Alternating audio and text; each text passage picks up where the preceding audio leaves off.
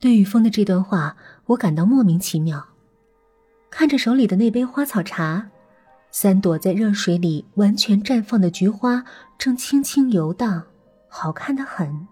不过，瞧着这美丽的花诗，我心里难免有点古怪的感觉。于是转移了目光，看了一下他的小花园，笑了笑：“ 你的花花草草，活着的也都挺好看的。”是不错。雨峰笑了笑，修长的手指拿起面前的玻璃杯，缓缓喝完花草茶后说道：“下星期四再过来一起吃晚饭吧。放心，我不会特意为你准备什么，就像今天一样。”我看了看满桌的盘碟，这还不叫多？我每周四。都会把一周的菜烧出来，省得每天都做，比较浪费时间。于峰看着我的双眼，微微眯了一眯。你平时在快餐店，净说一些千篇一律的工作的话。你平时在快餐店，净说些千篇一律工作的话。我平时跟人说话也不多，咱们像今天这样闲聊聊，调剂一下，也不错。我点点头。之所以没有拒绝，除了美味佳肴的吸引外，更重要的是，因为这个男子对我而言，几乎可以说是完全陌生的。他对我的过去，对我的挫败，对我的计划，全都一无所知。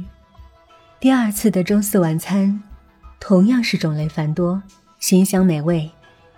饭后的闲聊中，雨峰告诉我。我以前看到的那些猫，都是这个院里的流浪猫。我想了想流浪猫的样子，几乎都眼神警惕，对人一副戒备的状态，不由问道：“那些都是野猫啊，很难亲近人，你怎么会让它们乖乖的趴在你腿上，让你摸来摸去呢？”因为我女朋友自己养猫，所以身上可能带着微弱的猫的气场，让那些流浪猫愿意靠近它。我们以前晚饭后在院子里散步，经常带着猫粮喂它们，所以这些猫对我也挺亲近的。女朋友，一起饭后散步，这些字眼听得我无比刺耳，顿时就没了闲聊的兴致，准备告别。我刚要起身，不料眼前一黑，仿佛身在暗穴。几秒钟之后才反应过来。是停电了，没办法，夏季用电高峰就是会时不时的停个电。你坐着，我去拿蜡烛。雨峰去取蜡烛时，我拿出手机，用微弱的屏幕亮光缓解一下闷闷的黑暗。结果，隐约看到那只黑猫静静的趴在阳台门边，圆圆的眼睛静静的看着我。看得让我有些隐隐的不舒服。雨峰端着蜡烛走过来，他又悄无声息的走到他的脚下，趴下。今天还真是巧了，让你看样东西。于峰把蜡烛放到我俩中间，一会儿就出现了。蜡烛的火苗明亮的燃烧着，烛心周围的蜡在高温之下。渐渐融化成液态，渐渐变得透明。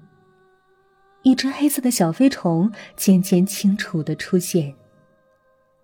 上次停电用蜡烛的时候，一只飞虫朝火苗飞过来，结果被炙热烤的落在了热蜡里，就这样溺死了。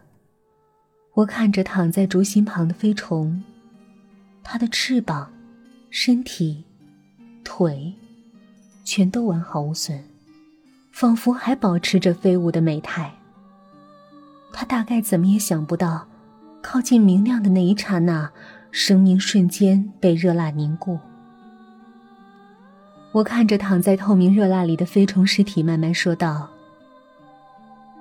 有点像琥珀，昆虫被密封在了融化的树枝里，姿态美丽的死掉了，跟琥珀还是不一样的。”于峰话音刚落，我的眼前大亮，电灯又照常工作了。在周围千百倍的明亮中，蜡烛的火苗变得微弱不起眼。于峰轻轻地吹熄了它。为什么跟琥珀不一样？一会儿你就知道了。几分钟过去之后，雨峰说道：“你看，现在烛心周围的蜡，因为没有了火苗的温度，已经恢复到不透明的固体状态。如果我不再点亮这根蜡烛，谁也不知道这里有一只死态很美的飞虫。这就是最大的不同。它没有琥珀那漂亮的棺材，可以让人好好欣赏。”我猛然想到，上个周四晚上，那次的饭后闲聊中，雨峰跟我感叹在热水之下的美丽花诗。这个男人的话，实在有些不平常。他的思绪显然也飞到了那天晚上，因为他笑眯眯的说道：“对了，我记得你上次问我，那些虎皮的、斑点的、黑白花纹的。”还有全白的猫，都到哪儿去了？是吧？